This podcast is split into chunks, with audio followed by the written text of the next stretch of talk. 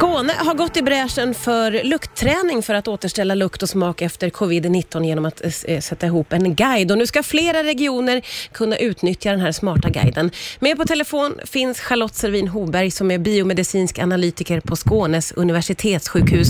Charlotte, berätta, hur kom det sig att ni satte ihop den här guiden? Eh, det var ju att vi hade sånt oerhört tryck på vår klinik eftersom covid-infektionen då gav så många personer nedsatt luktsinne. Mm. Upp till 50 till 80 procent som blev drabbade fick ju luktbortfall. Ja. Och vi har även tidigare haft lite information om det här för andra orsaker då när man har tappat lukten. Men eh, nu kände vi att nu behövde det finnas en guide tillgänglig så att eh, man kunde träna lite på det hemma innan man söker sjukvården. Ja precis, hur fungerar det då? Hur använder man sig av guiden?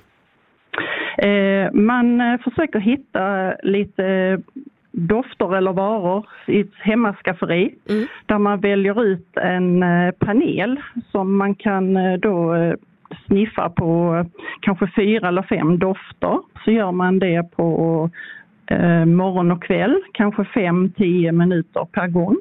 Och då är det viktigt när man eh, luktar på det här att man försöker visualisera sin doft för att man har sett det att vårt luktminne är väldigt viktigt så man försöker komma ihåg hur det luktade förut. Mm. Eh, och sen gör man det i en vecka och sen om man vill kan man föra lite dagbok för sig själv hur det går. För så, som all träning så är det, märker man kanske inte så mycket i början.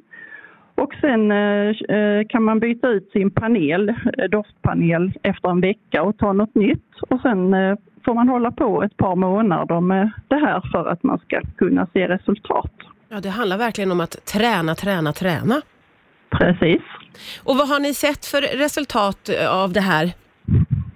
Eh, de som har kommit tillbaka, eh, jag träffar ju patienter då som kommer att göra en lukttest och då, då har man inte så bra på den här testen då när man har haft en luktnedsättning. Mm. Och sen har de fått gå hem och träna med det här programmet och eh, ha lite system hur, hur man lägger upp det och sen komma tillbaka och göra en lukttest. Och då har man sett att eh, de flesta har förbättrat sin kapacitet upp mot 40-50 eh, procent. Mm. Och ibland kan det ju vara att man, det kanske inte har hänt så mycket men man har blivit medveten om hur man ska hantera sin situation eftersom vi använder ju vårt luktsinne i våra sociala sammanhang och när vi äter och dricker. Mm. Och eh, då får man kanske acceptera ibland att man är inte riktigt på topp som man var innan utan det här är min nivå nu. Men eh, de flesta har ju tyckt att det känns bra att kunna göra någonting, för det är inte så mycket man kan göra. Nej. Och nu har ni fått stort intresse från andra regioner vad jag förstår?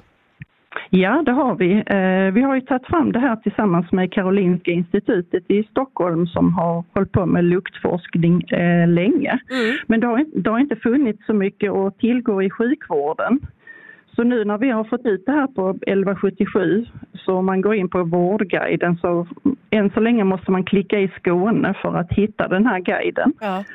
Och då har vi även hänvisat eh, och lämnat den här informationen ut till vårdcentraler och andra privata enheter så att de kan börja med den här informationen till sina patienter. För ibland kan det vara att man kanske inte bor nära ett stort sjukhus mm. där man kan komma till en specialist utan eh, alla mindre enheter också ska kunna köra igång det här. Ja just det, man kan komma igång hemma också.